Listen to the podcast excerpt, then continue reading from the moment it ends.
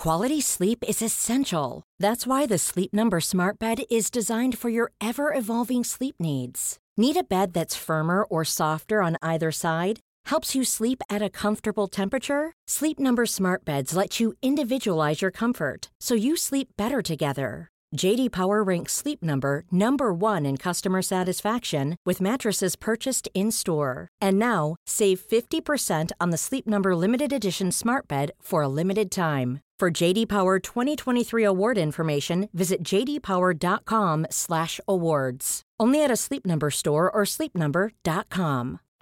Life is full of what ifs. Some awesome, like what if AI could fold your laundry?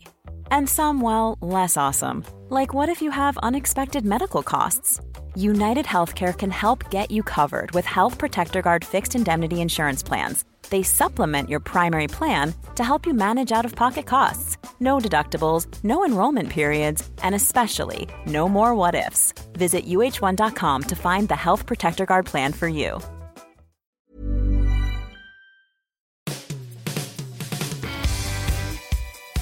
Hi, welcome to the Football Writers Podcast.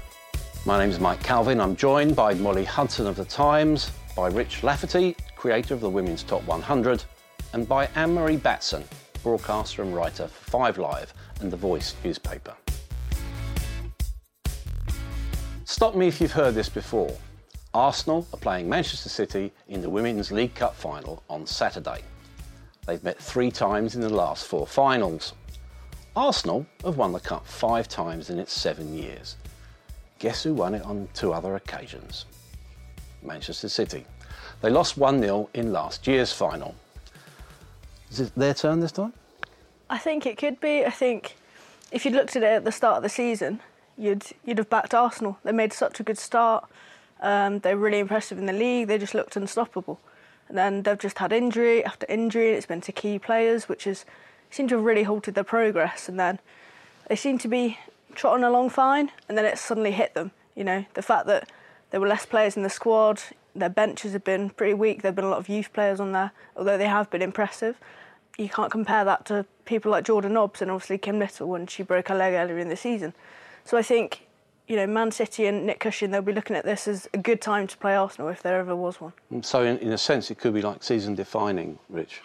It could be, yeah. I mean, momentum at the minute is probably with Man City in terms of results. As Molly says, Arsenal have had a lot of injuries, which they're still picking up results, but it's really knocked them off their stride, as we saw on Sunday, you know, losing 3 0 at Chelsea we wouldn't have seen that in the first half of the season. And Man City at the moment are probably the best team out of those three. They're probably playing the best football because they've got everyone fit at the moment. And, you know, taking that momentum into the rest of the season, I agree with Molly. I think Man City will just nick it on Saturday. Mm. In, in the women's game, Anne-Marie, is squad depth often decisive? I think it is very decisive. I think, it, it, particularly at this point of the season now, where it's all coming to an end, it's all coming to the big crescendo and it's hard to decide actually which of the teams has the greater squad depth. I mean, you can look at Man City and you say, yes, they definitely have the squad depth, particularly with the youth academy that are coming through. Then you look at Chelsea, you think, goodness, you look at the bench that they have, fantastic. And then you look at Arsenal's and you think, ah, actually, it's all coming to roost now in terms of like what Molly and Rich have said in terms of their injuries.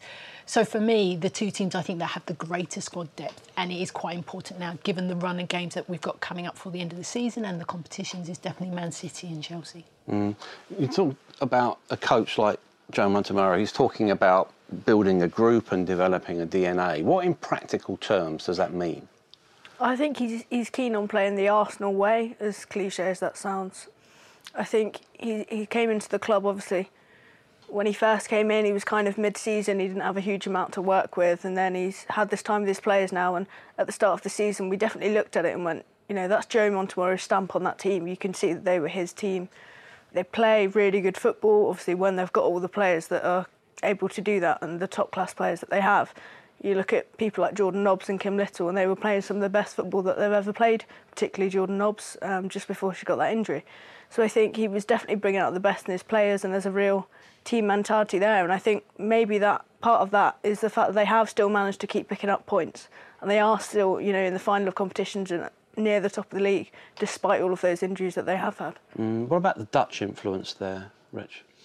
I think obviously Miedema this season's having a once in a lifetime kind of season, but I actually spoke to one of the Dutch players the other day, and in terms of what Molly was saying about the DNA, she just said it was fun. You know, it was fun again, which it probably wasn't before Joe came in, and she said we haven't really improved as players, but we've got a manager now who is dictating to their style of play and actually looking at it and saying these are the players I've got, which system best fits us. And at the start of the season, you know, he was getting the best out of Danielle van de Donk, Jordan Nobbs, Kim Little, Miedema, everyone.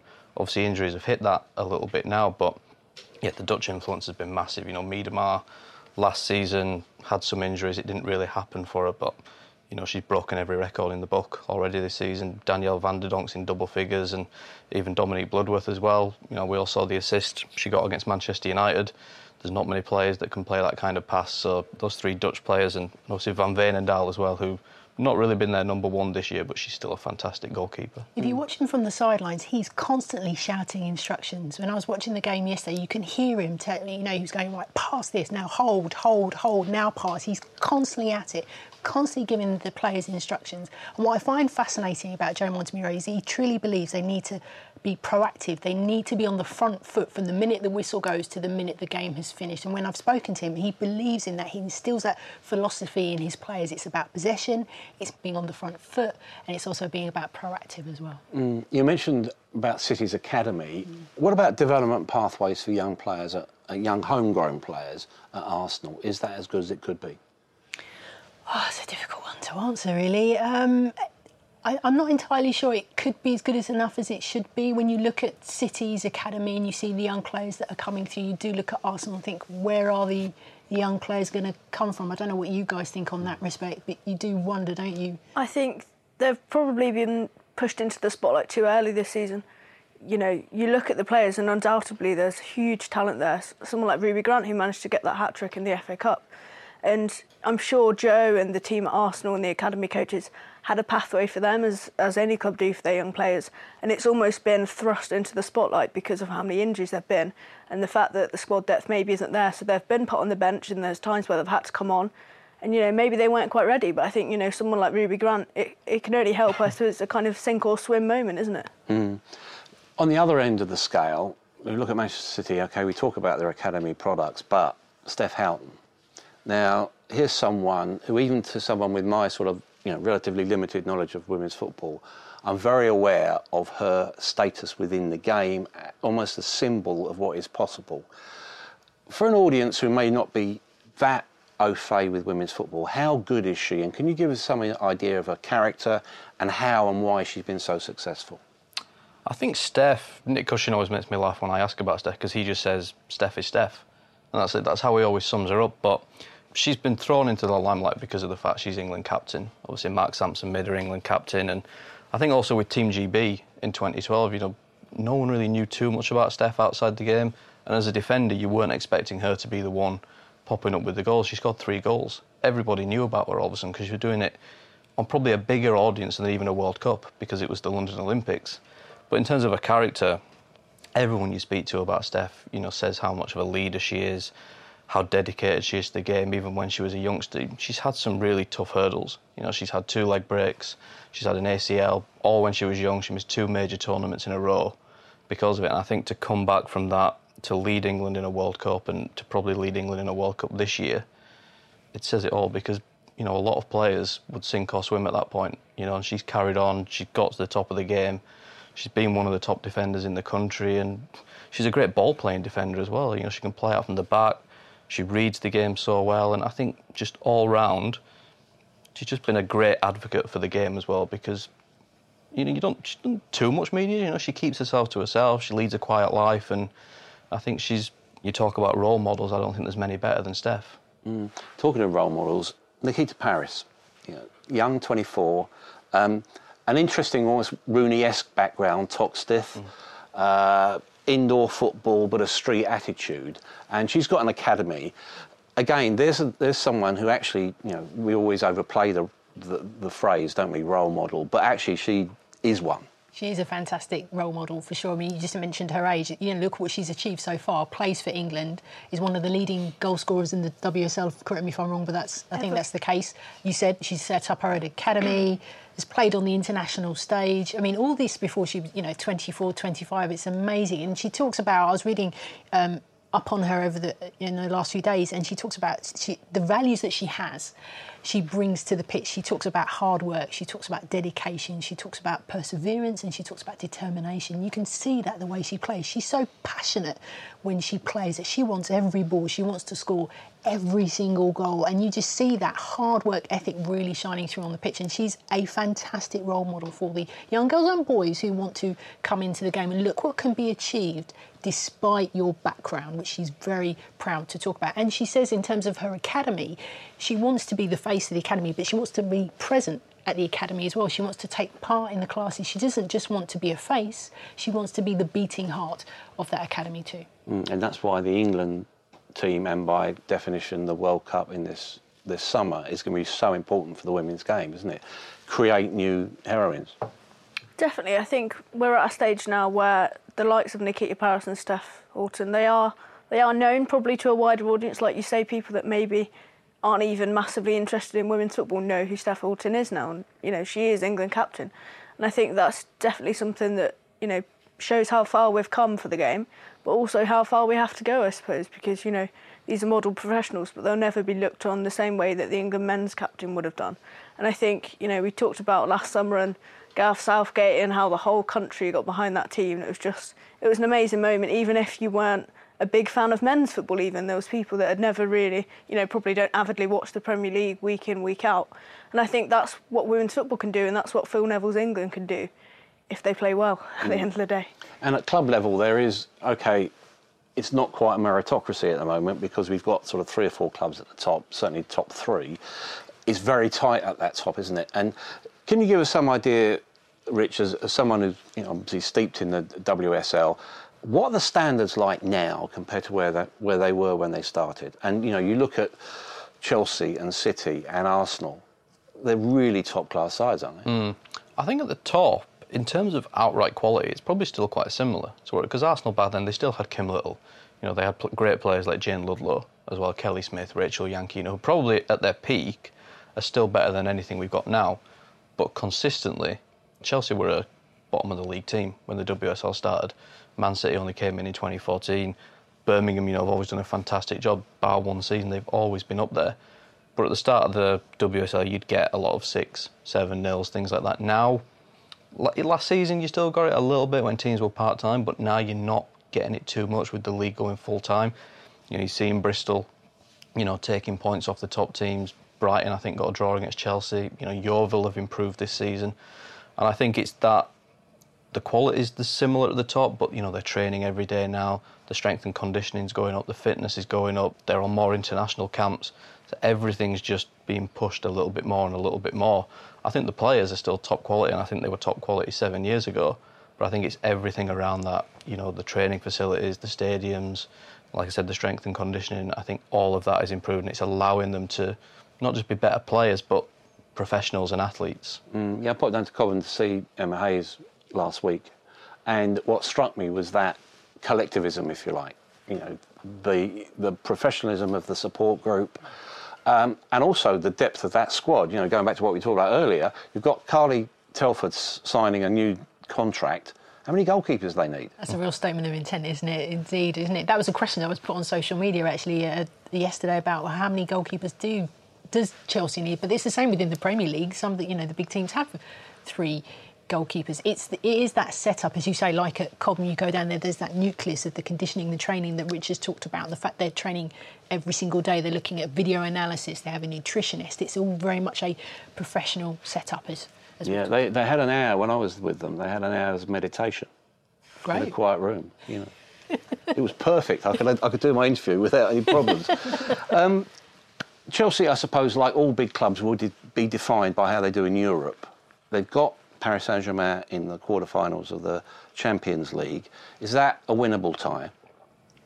I think if Chelsea play at their best, then yes, it's winnable. It's tough, but I think what we've said about the Champions League in this country for you know a couple of seasons now, maybe two, maybe three. You know, you've got you've got your Lyons and your Wolfsburgs, and then you've got a gap to everyone else. And I think even, I mean, maybe at the start of this season, obviously Arsenal weren't involved in the Champions League because they're league placing from last season. But that Arsenal that we saw at the start of this season, that might have been in contention. Not consistently, but you know, it's over in that one game. You know, it could, it could happen. But I think we are, English football is still behind the Lyons and the Wolfsburgs of this world. I think Chelsea, yeah, they've got a chance against PSG but then you look at who they're facing, and that it, it just looks tough. I think. Yeah, they, obviously they're going to face the winners of the mm. of the mm. Lyon Wolfsburg tie. Molly says we're behind them. In what areas are we behind them? It's hard to put your finger on it. To be honest, I mean, I watched them last year against Wolfsburg, and I thought actually Chelsea had half a chance last year because they were playing so well. They were flying along, and you know, by the first five minutes of the first leg, they got nowhere near Wolfsburg. And I think it probably just hits home actually that you know, the German league, the French league, the top teams, they've been professional for quite a bit longer than ours have. They've got that extra experience. They've been there. They've been in finals. They've won tournaments. Our teams haven't, bar Arsenal. You know, Arsenal, and even that was over a decade ago now. And I think just missing a little bit extra quality, a little bit extra experience. I think it's a combination of a few small things, but you know, this year PSG, it's a winnable game, but they have to be at the best, as Molly says. I think Lyon and Wolfsburg, particularly Lyon, you know, you look at Lyon's team. There's a you, literally there is a world class player in every single position, and you know that's the reason why they've won it three years in a row. And I just think, unless there's a massive reshuffle at the top clubs, bringing in genuine, complete world class players now, I just don't think that they'll push them close. You know, like Man City did with Lyon last year, but I just think we're just still missing that little something. Mm, are we in a stage now where recruitment, you know, as in the men's game, is going to be critical? Uh, you know, I noticed that uh, Harder last week signed a new contract at Wolfsburg. Part of me is guessing that part of that is to keep her there rather than go somewhere else.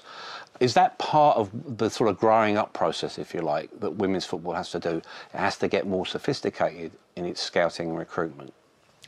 It's a really good question. Um, I think it's the natural progression, it's the natural evolution of the leagues, and, and particularly the Champions League, the way that it needs to grow. It does need to be more sophisticated. I think it needs to be more analytical. It needs to look more at the technical aspects. I guess with what, picking up Rich's point about the differences with the Champions League, is it because it's more seen as a more technical side of the game when you up that level when you play in Europe? And I think in terms of scouting and looking at players, the WSL has to be attractive to show that it is a league that is competitive.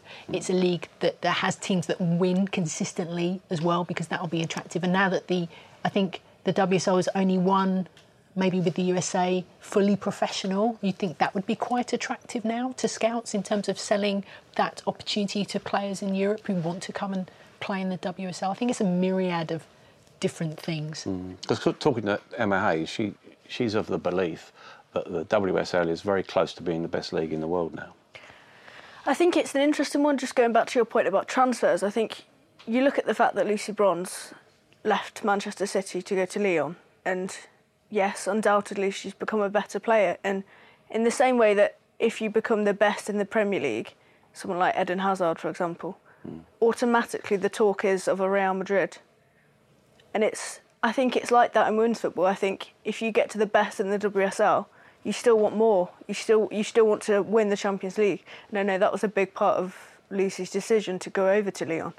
Um, and I think in order to stop players doing that, you've got to change at home because it doesn't matter what a team offer if you're happy where you are. But if you're at home and your team can't win the Champions League, then as a player, ultimately, if you want that trophy, you're always going to look elsewhere, aren't you? Mm. Is, it, is it as simple, Rich, as uh, you know? Let's look at the lowest common denominator: money. You can get more money playing for Lyon than you can for Man City. I think it's always going to be a factor, especially in the women's game, because you can't retire off wages. In the maybe one day you might be able to, but certainly not now. And I don't think you can begrudge any player moving for higher wages because at the end of the day, you know, I spoke to a footballer a few weeks ago in the men's game, said, well, it's the same in any job. You work your way up. You know, you want to earn more money. Why should footballers be looked at differently? Mm. You know, if you've spent your time getting 15,000 a year and you get offered 30, 40, 50,000 a year, you're going to take it. But I think as well, it, it comes back to a discussion we have in the men's game too about the actual location as well. You know, we're talking about Pernille Harder's teammate at the minute at Wolfsburg, Caroline Graham Hansen. who's out of contract, and she's one of the best players in Europe. And Chelsea are linked, Arsenal are linked, Man City are linked, but people are saying at the minute Barcelona are the favourites. And even though they've possibly not got the strongest team compared to the English clubs, it's that part of you know do you want to spend your next three years living in Manchester or do you want to spend your next three years living in Barcelona? It's, it's that name, it's Barcelona. It's exactly, yeah. Just the but name it's the, itself. it's the heat, it's the, yeah. you know, it's the weather and all those things that we talk about in the men's game. Players are going to be more likely to go and want Yeah. to live in, in sunny Spain rather than in Manchester where it's raining every five minutes. Not much they can do. Okay, yeah. By the way, Manchester Tourist Board, don't get in touch. um, yeah, look, but that that is interesting, Emma. You know, you talked about Barcelona, and you know, in the men's game, it's it, it's an institution, it's a cultural institution, a political institution. The very fact that Barcelona are getting involved in women's football, and actually that's a contrast to Real Madrid, that is a huge statement of intent and a good one for the women's game, isn't it? Yeah, absolutely. I mean, we've seen that Toni Duggan plays for Barcelona. That was, I, d- I remember when I read about that, I was like, wow, that's amazing going to Barcelona because she wants to, still wants to win things. It is very true. I think the fact that Barcelona are now stepping up and they're attracting more women to the game, I think is fantastic. But you're right, it's the name Barcelona itself. The minute you say that word, people know it's about the football and what attraction it brings to players. Let's look at uh, the international dimension, Molly, if we could. England preparing now for uh, the She Believes Cup. There's some very significant matches in that, aren't there? I think there is obviously Japan stands out because they're in our World Cup group.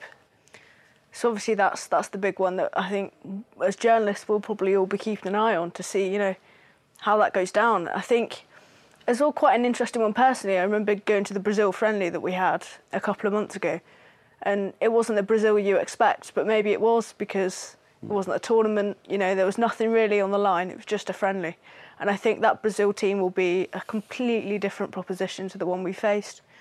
Um, so again, that'll be interesting. Then you know, as always, America are such a strong team, and even though they haven't been the greatest of form, it should be a really good tournament. You know, there's there's a lot of quality players on show there. Mm, What do you expect to learn from it, Rich?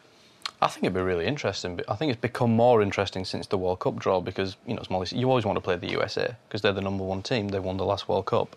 But Japan, of course, are in our group at the World Cup. We haven't played them since 2015. So I think that's probably the game you're going to learn the most from in terms of how much they give away to each other, kind of thing, leading up to the. And even Brazil, again, as Molly said, you know, they were a bit underwhelming in the friendly. And to I think fair- the weather played a Yeah. part in that. We'll talk about the weather again. but you know, Brazil have kind of underwhelmed for a number of years now. But in terms of you know, we've got Argentina in our group. It's probably decent preparation in terms of the kind of style of football, the physicality that sometimes South Americans, the intensity they play with. So if Brazil bring their A game, you know, that'll be quite good preparation. So I've always said you don't learn everything from friendlies because at the end they don't matter. You know, it will only matter in this. If we beat Japan now, no one's going to care in July and vice versa. So, but I think we need to learn more about Phil Neville's team, what his first mm. eleven is going to be. I don't think we know that yet. It's a really good point. I think we know his squad. I think we're, we're close to knowing what his 23 might be, but I don't think we know. You know, we don't know who his number one is. Always number 10. No, we probably know we probably know his defence, but after that, you know, it's pretty open with players coming in and out of form. Ellen White back from injury. You know, Fran Kirby at the moment largely sat on the bench at Chelsea. So I think really the only thing you look at and say that's what we know is probably his back four. Give me a, a progress report, if you could, Anne-Marie, on, on Phil Neville. When the news was announced that he became the manager, uh, I was in a bit of surprise, really, because that was completely left field, wasn't expected. And Yeah. I and then the whole questions about his appointment came about, and was it transparent? And I got on my high horse about that. Anyway, since then, he's he has impressed me. To be fair, I think he's been very open about what he wants to do, how far he, where he wants to take the team, how far he wants to take them. I think Rich makes an excellent point that we still don't know who his number eleven, you know, his eleven players are going to be. But I find him to be very approachable, very honest, very transparent. And he, yeah, as I said, I think he, he has personally, I think he's quite impressed me, despite the whole shenanigans, how he got the job. I do think he's brought that extra gloss to it because it is Phil Neville and everyone knows who Phil Neville is. What about career progression and pathways for domestic coaches? You know, Tanya Oxtoby at Bristol City was the manager of, of the month. Uh, yet when Birmingham were looking for a manager, they didn't go. They, you know, they went to Marta Tejedor. Why? I think the fact that Marta got the job was a bit of a bit of a left field choice, but obviously she does have a lot of experience in the game. But I think it's a difficult one. I think where we're at at the moment, some people still look at women's managers as using the game as a stepping stone into the men's game. I know it's a question that gets asked to Emma Hayes a lot at mm. Chelsea, and I think it's a bit of a shame that we're still kind of in that phase where why can't you have women's football as a career as a coach and manager? Why can't you be the best women's football manager? Why do you always have to be looking to go to the men's side? You know, um, and I think to be honest, in terms of Tanya Oxtoby, I think she's she's done wonders with that Bristol side, and I think why, why would she want to leave at the moment to go to Birmingham? I think she's done so well with that team, and it, it's a project she's building, and you know the results have shown that. As you, as Rich said earlier, you know they've had some really good results and took points off the big clubs this season. Because it's quite interesting, you know, you, you mentioned Emma. From my experience of her, I could see her making a, an impact in the men's game, not as a coach, although I think she's a very good coach, as a broader strategic thinker. Chelsea are crying out, the men's side are crying out for a sort of a director of football, sporting director type of figure. She's got the experience, she's got the emotional intelligence, she's got the football credibility, and she's got business knowledge because she's a businesswoman at heart. Surely that was the sort of role that she could and should be having. I think we will see it one day. I'm not sure how long it will be, but we've seen it around the world. You know, Corinne Diacre, the France national team manager now, she managed in the men's game in the second division. And we've seen managers, male managers, go between the spots pretty regularly, to be honest with you, which is maybe where it will be with the women one day. But I think in England, there's still that kind of sort of a stigma around it almost in terms of women moving into you know the men's game at a high level. But Emma's a fantastic, you know, and she's very steely as well. You know, she's determined. I think she'd hold her own in a male-dominated changing room, no problem. I think some coaches probably wouldn't. I think it would be quite a lot for them. But Emma is certainly one I look at and think she'd be the most likely, I think, to cross over. And I think she spoke before saying, you know, she'd be quite open to doing it because she she loves club football. She said that when the England job came up, hmm. you know, she likes being out on the training pitch every day. And I think actually Emma, I think if anyone was going to do it and hold their own in that kind of environment, I think all the reasons you just said there in terms of her determination and her character, I think actually Emma would be very, very good at it. I'd be really interested to see whoever it was, to be honest, whether it was Emma or someone else, just how they got on. And I think we will see it one day, but I just don't see it being quite yet. Well, I suppose the reality is, if you look at someone like Luke Swindlehurst, before the FA Cup tie, he leaves the club at London Bees to join Barnet as the men's under 18 coach. That tells you everything, doesn't it? long overdue for Rachel Yankey, can I just say? I'm so delighted for her because she's, you know, a former Arsenal winger, former England international with uh, how many caps did she get? 129. Thank you. I think. Has I'm with you in the pub quiz, okay? okay, yeah, yeah. That's why I looked at Molly to answer that question for me. Um, yeah, it's fantastic. As I think it's long overdue for Rachel Yankey. It's um, it is the way that I think that it is going, and it's great that there is opportunity, but it is about still creating opportunities. We talked about pathways before for youth players. It also we're talking about pathways for coaches to come through, and I know it's something that's within. You know, the FA's been looking at that for a period of time. I, I can't really talk about that too much because I, I don't, I haven't seen the results as yet. But I think it's really important that there is encouragement for people to get involved more in the women's game, particularly on, on the coaching side. I am struck though by Birmingham's. I mean, when Mark announced that he was leaving for Birmingham, I was actually gutted because he's one of my favourite people to interview pitch side.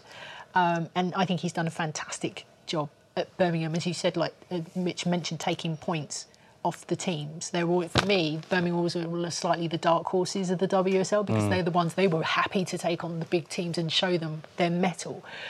Um, I'm a bit surprised that Birmingham didn't look in house in terms of looking at coaches available here, but obviously Marta is the best person for the job, and I, and I wish her all the best. Because there are female coaches working in the male academy system, aren't there? And my hunch is that that's where your, you know, trailblazer will probably come from. You agree? I think, like you say, I, I had the exact same thought when I saw the announcement. Obviously, as Anne Marie says, firstly, absolutely delighted for Rachel Yankey, but secondly, Luke ending up as a under 18 coach. You do kind of think, is is that where we're at? Is that where we see the women's game as the equivalent to like an academy, a men's academy? but yeah, I, I think it's an interesting one. I think, as with any job, you you look everywhere in terms of where the best candidate for that job is, and obviously, um, Marta was seen as that by Birmingham. But yeah, I think there's definitely room for people to progress, and I think the game is particularly the women's side, but hopefully the men's side as well. I think, as Rich said, it's a couple of decades maybe behind, but you know, I think there are opportunities for f- young female coaches now.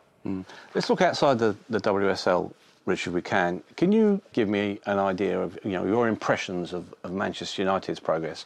And uh, I saw you, uh, you know, saw them win seven 0 against Leicester in midweek last week.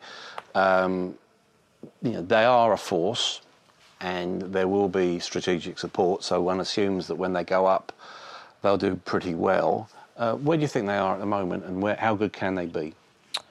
I think league-wise they're about where we expected. You know, we expected them to be challenging for promotion. They probably will go up. They've got a game or two in hand, so the table's a little bit false in terms of when it all evens itself out. I think in terms of cups, they've probably exceeded expectation a little bit. I mean, their team is capable of challenging the, the WSL sides they've beaten, but actually doing it, you know, when you've got a brand new squad, a lot of young players, is, is a different thing. And against Arsenal, I think they really held their own in the Continental Cup a few weeks ago, and I think that's a really good sign for the future. You know, they've taken a lot of stick for being in that league and, and sort of dominating a lot of the games, and you know, the fact they're a full time team and they've got such an advantage. You know, we were talking about Crystal Palace earlier. You know, when you compare that to what Manchester United have got, and you think they're in the same league, you know, it, it's night and day, chalk and cheese kind of thing. Where they go next, I think, will be really interesting. I think this summer, if they go up, you know, you're going to add players. It's just natural. You know, whatever happens, men's or women's football, whichever league you get promoted, you add players to your squad, and players move on. But I think be sort of more interesting because last year we kind of had a, an idea of the sort of caliber of players. You there were a lot of rumours early on, and I think now it'll be that where do they go next season? Do they carry on down that route, promoting young English players, or do they need to look abroad now to challenge Chelsea, to challenge Arsenal, to challenge Man, and even challenge Birmingham? Because the results we've seen against the WSL sides would place them around that fourth, fifth, sixth position, which would be okay next year. You know, I think Casey would be happy consolidating, but in years to come, that's not going to be enough. You know, Manchester United won't accept that for what they've invested. And, you know, for all the years we said they need to get a women's team, if they're going to do it, you know, they've shown they're going to do it properly. So I think in terms of where they go next, it's going to be really interesting in do they keep developing what they've got? Do they start buying still English players but of a higher calibre? Or do they start going abroad and thinking, like Chelsea have done, that's where the better players are, the more technical players? Hmm. corporate pride's going to play a part as well. That you know, United can't be seen to just be making out the numbers. It's funny you say that, really, because of course United didn't have a women's team for a very, very. Well, I was told a couple of years ago by a senior figure at the club, we don't know how we can monetise it, quote unquote. Right. well, now uh, But they've changed. they've changed. Yeah, they've changed, and you know, um, it's good that they're there now. I think they've seen the light. The fact their attendance is now a what 2,000? 2,000? They're regularly in the Regularly. thousands, yeah. They're- They'll do brilliantly in the WSL, and I think commercially it would. It's just going to explode. For Hmm. many, and I think people will be delighted to get a derby in the WSL, which we don't have at the moment, which adds ex- extra spice to the league. Yeah, and, and also, you mentioned the attendances. Um, you know, we've had this conversation before. I was really struck by the the logic of the City Chelsea game being played at the Academy Stadium. You know, before the first team fixture. Okay, City have got fantastic facilities and they can do that. But as a principle, is that a good thing? That you almost marry the two, the men and the women's game. It's definitely a good thing, and in an ideal world, we'd do that for every game. But I know we've talked about it on here mm. before, and we've all talked about it both personally and in print. It's a logistical nightmare. Whatever you do, wherever you put the fixtures, you're clashing with some kind of men's football. And if you're not clashing with some kind of men's football, you're putting the game at a time that may not be as convenient for the people that would attend. You know, that hardcore following of women's football, if you then start moving it to try and fit in with men's football and get that audience, are you then? It's not an easy question to answer, and there's people paid quite a lot to kind of sort that out, and I'm not sure we're quite there yet. But you know, as we say, City are lucky, and they're lucky with their facilities, but they've also used them really well. I think you know we can all agree that City are great on the media side, and what they do for us as journalists, as fans, uh, for the players is is it's a model. And I think you know, Man United didn't have a team for so long, and I think they wouldn't do too badly as much as their fans will hate me for saying that. But to follow the way that City have gone about things when they joined the league as as latecomers as well. Mm. Yeah, I get the sense in women's football that the tectonic plates are shifting a bit. Yeah. I was really interested that the Celtic manager Ed Black just happened to say Man United against Celtic's got a nice ring to it. There's a logic in a club like Celtic coming into almost like a British women's Super League, isn't there? There is a logic. Whether it will happen is the big question because I think there'll be a big debate whether or not that is something is feasible, is it logical, is it something that fans will want to come and see as well. I think in an ideal situation, yeah, it'd be fantastic to see, you know, Man United play Celtic. The reality, though, I think is very different. Mm, but there are precedents, aren't there? You know, um, UEFA allowed uh, Belgium and, and, and Dutch clubs to actually merge. I think, as Anne Marie says, on paper and in speech, it makes sense. It sounds good, but I think for a start, would you imagine Celtic fans coming down to Yeovil, for example? Mm. I don't, you know, I don't think so. I think what he was talking about was in terms of it would enable him to keep Scottish players in Scotland. You know, there's a lot of the Hibernian players have come down into England. I think he, he was talking from a, you know, almost like a practical standpoint of recruitment. But then, based on that, how much more would Celtic have to invest? Because it's like we've just said about Man United. If Celtic were to make that statement and they were to come and join the WSL and make it a, a British WSL, would they just want to be mediocre? Because the kind of players they were talking about losing were, you know, to Bristol, to Yeovil. Well, if, if you're wanting to keep those kind of players, you're going to be mid-table ish. Mm. And it, I, I guess it depends how much they'd want to invest in whether as Anne Marie says, that would actually be allowed. Yeah, but the Scotland coach, Shelley Kerr, has basically come out and said, you know, more the merrier. I want my players to play in England. You can understand that, can't you, mm. from a competitive point of view? But I think, you know, for Shelley it's win-win because the players are playing there anyway and they're developing so. You look at Erin Cuthbert, Caroline Weir, Claire Emslie, some fantastic young players. But in terms of Celtic, I'm not a massive fan of the idea, if I'm being honest. Picking up on what Molly said, firstly, the logistics of it, you know, like you say, I think we've already a little bit alienated some of the more loyal, you know, fans that have been there for a long time with, you know, the structure changes and new teams coming in. I don't think they'll be thrilled if you, you know, you say you've got to travel up to Glasgow for an away game, all of a sudden, and you know, at the end of the day, it's up to the club to to push it further to, you know, make sure that you know, a club like Celtic could do that, to make sure that you can keep hold of your players and develop them, but it's also a natural progression, you know, and it's a compliment. If your players are getting taken by top English clubs, it means you're doing something right. You know, I mean, I'm sure Nick Cushing would have liked to have kept Lucy Bronze and Izzy Christiansen at Man City, but they haven't asked to join the French league, Man City. So it sets a dangerous precedent if every time a team says, well, we're losing our players, we say, well, we go and join their league then. It doesn't work for me. Yeah. As a student of the world game, Rich, um, what do you make of what's been going on in Australia? Where you know it looks like they're now going to have an interim coach who's never coached in the women's game before. A lot of questions about the administration and the nature of the programs. In a World Cup year, that's just basically shooting your foot off, isn't it? Mm. Yeah, I mean, obviously, we're not entirely privy to what's gone on, as the Australian media will be, but it, it seems a very strange situation from the outside when you've got a manager who was getting results, who seemingly was popular among the players. You know, we've only seen what's happened on social media. We don't know what's it's been like behind the scenes. But even as recently as last week, you got even former players who played under him coming out. You know, with so much praise for him and, and how he was as a manager, how he was as a person. He's been on radio in Australia, you know, saying that you know he wasn't aware of any cultural issues. So you wonder, you know, if the FFA had a behind closed doors reason for getting rid of him? Did they want someone else in before the tournament and they wanted a reason to get rid?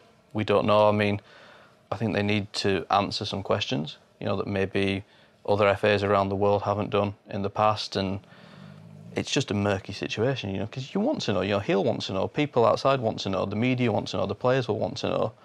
And I think if you don't give those reasons, okay, there might be legalities involved, but every FA around the world was saying, well, we'll sack a manager and we won't say anything, we'll just sack them and, and that's it. You know, at least as the FA didn't handle the Mark Sampson situation well, but at least we knew why he was sacked. You know, it was That's made. the point, isn't it? It's why we knew Mm. why he was sacked, and that is the question about this whole saga. What's happened with the Matildas? Why now? Why sack him?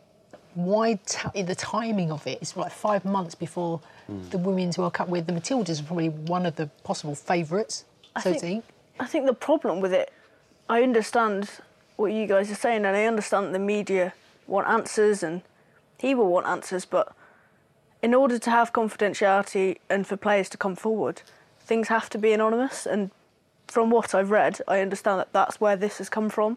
These claims about the culture around the team. And yes, players have spoken out, but if that was a player's opinion or somebody around the squad, then you know that's a more than valid opinion. It's just the way that it's been handled and the way that it's come out, and obviously the circumstances with it being the Matildas, as Anne-Marie says, you know, they was in great form. Um, it does make the whole thing a bit of a media storm that they really didn't need. Yeah, but it's interesting. I'll, throw this at you, Anne-Marie, if I may. And wanted to look at Australia as, a, as almost like a, a case in point. Some figures came out last week that interest in women's sport increased by 50% last year, uh, thanks to an increase in TV coverage and positive portrayals in the media.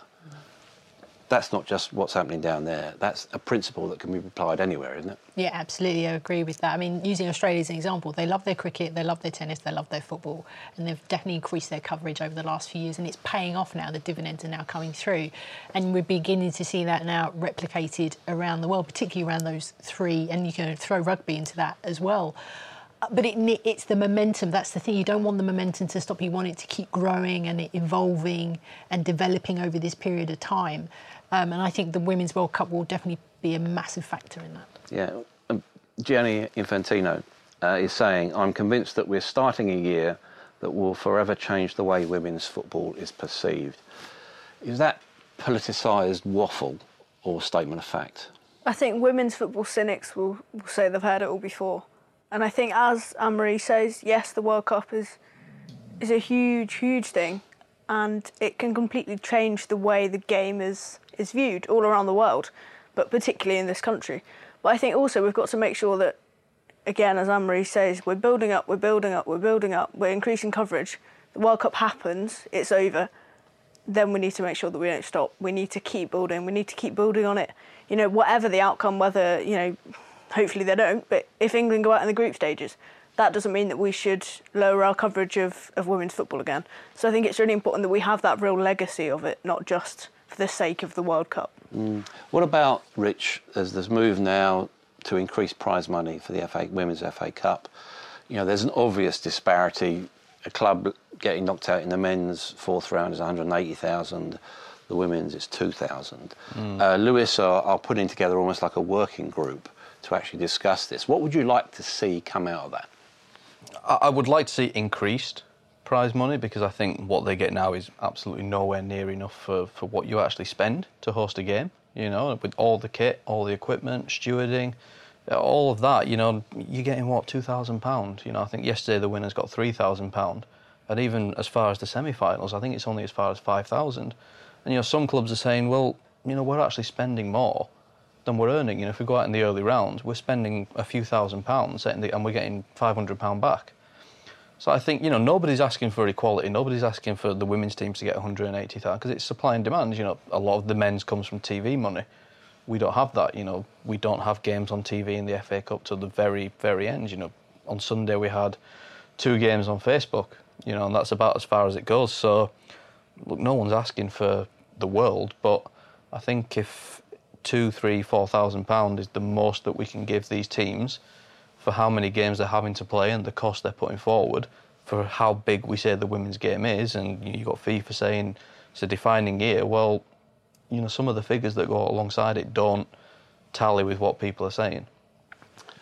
Is there a mission to explain, if you look at what Crystal Palace have done, for instance, uh, inviting journalists down to share their training sessions. There's some good stuff come out of that in terms of giving people who don't really know the women's game an indication of the dedication it, it requires to be part time at that level. You know, players coming up 11 hour shifts, 90 minutes to get there, and then they do an intense two hour session. That's the sort of thing the women's game should be doing? Absolutely. I do believe there's a mission to explain because the thing is, you know, we pretty much most people, I'd like to think, know the names of the players that are in the senior women's team that are probably going to go to the World Cup. But when it comes to club level, I still think that there is not information enough about there about which players play for which teams. It's great if you go onto the club channels, if you follow Man United, if you follow Arsenal. But if you don't follow Crystal Palace or Spurs or the London Bees, then it's very difficult to, to get that information. So I think it's fantastic what Crystal Palace has done. I think it's an opportunity to build a closer relationship with the media as well. And maybe it's something that other clubs can replicate. So if we talk about the media, you know, lots been made um, of Rachel Brown's comments uh, on BT Sport, the debate about female punditry. What's your view of it? You know, all three of you work in the women's game, and I'd be really interested in your perspective on that. I think we're lucky enough. I mean, I speak for myself, but I think I can speak for Anne-Marie as well. That in the women's game, that's not something that's talked about. You know, you regularly have your when BT come down um, to a game to you know Arsenal or Chelsea or wherever, and you know you often have all women as pundits as presenters and nothing's said about it. But in the same token, I don't think anyone anything would be said if there was a male pundit. I just don't think it's that environment. And I know we said earlier that you know the men's games maybe a few decades behind in that respect, and I think it certainly is because, particularly if you look at somebody like Alex Scott, I don't think you can sit there and say her analysis is any worse than any other male pundit. And I think none of us would sit here and complain if the pundits weren't good enough. It's not about that, it's about their gender, and that just shouldn't come into it. The mm. fact that that still comes into it, it's quite sad, really, that she's earned her place. You know, Rachel's earned her place there as as professionals, as very very good England players. Some of the best we've produced. 80, 80 caps, 16 years. Yep. You can't. You can't. You can't ask for any more than that, no, can you? No. Um, and there's, I think that's the problem. There's nothing they can do. There's no mat- There's no measure of analysis they can do that would stop this criticism. Mm. As a male working in the female game, as an expert in the female game, Rich, what sort of grief do you get? I don't really. Fans, when you're in, again, I think I speak for all of us and everybody that works in journalism. You always get people giving you some abuse on social media, but that's largely because of opinions rather than gender. But you know, when I started doing this pretty regularly three or four years ago, really there was only probably two women that were doing it quite regularly, and that would have been Jo Currie at the BBC and, and Jen O'Neill who does She Kicks. And now, three or four years on, we've got Anne Marie, you know, we've got Molly at the Times, Katie now, the Telegraph, Susie at the Guardian, and they've all kind of emerged in the last few years. So I think it shows, you know, that national media are more willing to give women a voice. But in terms of the pundit debate, I had a bit of a mini rant on this on social media last week. But going on with what Molly said, you know, Alex Scott, if you know she was a right back for many many years, why can't she talk about a male right back? The position's no different. You know, why can't Rachel Brown talk about a male goalkeeper and vice versa? Because yeah, they're different sides of the sport, but the position's the same. And I think social media plays a big part because everybody now wants to have the most extreme opinion at either end of the spectrum, and, and there's no real in between. And you know, everybody who says something bad against a female pundit now is sexist or something like that. You can dislike a female pundit, it's fine. You can dislike a male pundit. You're not sexist for saying it. If you say women shouldn't be on TV, things like that, that's different. But having a difference of opinion, that's what football's about. If you disagree with Rachel Brown or you disagree with Alex Scott, it's fine.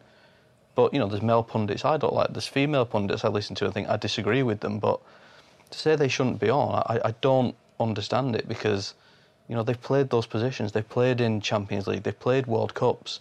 Yes, it's male and female, but the situations and the positions are exactly the same. It's all about perspective, isn't it? I think so. Just to, you know, I totally agree with Molly's points and I agree with Richie's points. It's you know, there's this debate about, but you know, she hasn't played. You know, Rachel Brown-Finnis hasn't played at the top level. Yes, she has. She's played at the elite level, and I really don't like this constant comparison that women's football is like pub level or it's academy level, shall we say? It's football at the end of the day, and Rich is right. It's the sa- it's the same game. It's just a different gender. For me personally, I think it's tiring having to justify why it's my right as a woman to talk about football. I shouldn't have to in this day and age. And Rich is right. It is about the football is about opinions. It is being down the pub or sitting around Sunday lunch and you're having a discussion about a team and, and different viewpoints and what have you. None of it should be based around agenda. And I'm actually getting slightly fed up having to justify why I have the right to do the job that I've worked really hard for and love and work with some fantastic people like Molly, Rich, Susie as well, and Katie and various others. I shouldn't have to do that in this day and age. But I think the other thing is as well, you know, I remember the 2015 World Cup when BBC went really big with it. They showed every single game, so they had quite a large array of pundits, and a lot of them were male. Mm. You know, male. We probably didn't know too much about the women's game, but nobody said anything. Nobody complained because mm. they're male pundits. You know, that's what you're used to. But if female pundits can't have a say on the men's game, surely it's the other way. You know, it has to be both. So you know, if we're fine with having male pundits commenting on women's football, which I think everybody is, has to be the same. It, it's the same, you know, it's football. It's the same sport. It's just played by two different genders. Well, it beggars belief that we have to have this debate. It's not a question of gender, it's a matter of insight and education. If you think women have no place in football, have a word with yourself. Thanks for joining us here on the Football Writers Podcast.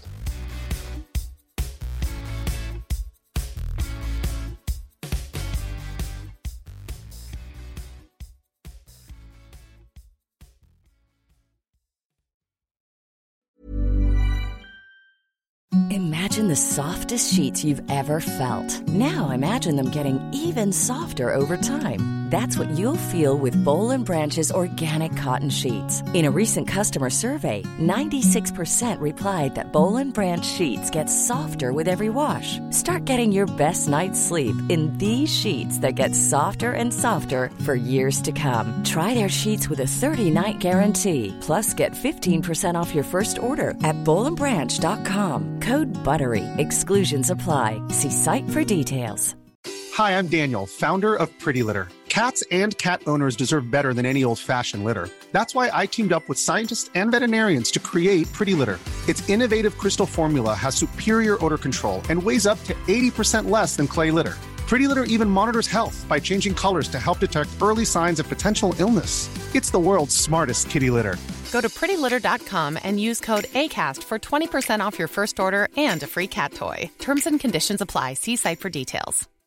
When you make decisions for your company, you look for the no brainers. And if you have a lot of mailing to do, stamps.com is the ultimate no brainer. It streamlines your processes to make your business more efficient, which makes you less busy. Mail checks, invoices, legal documents, and everything you need to keep your business running with stamps.com. Seamlessly connect with every major marketplace and shopping cart.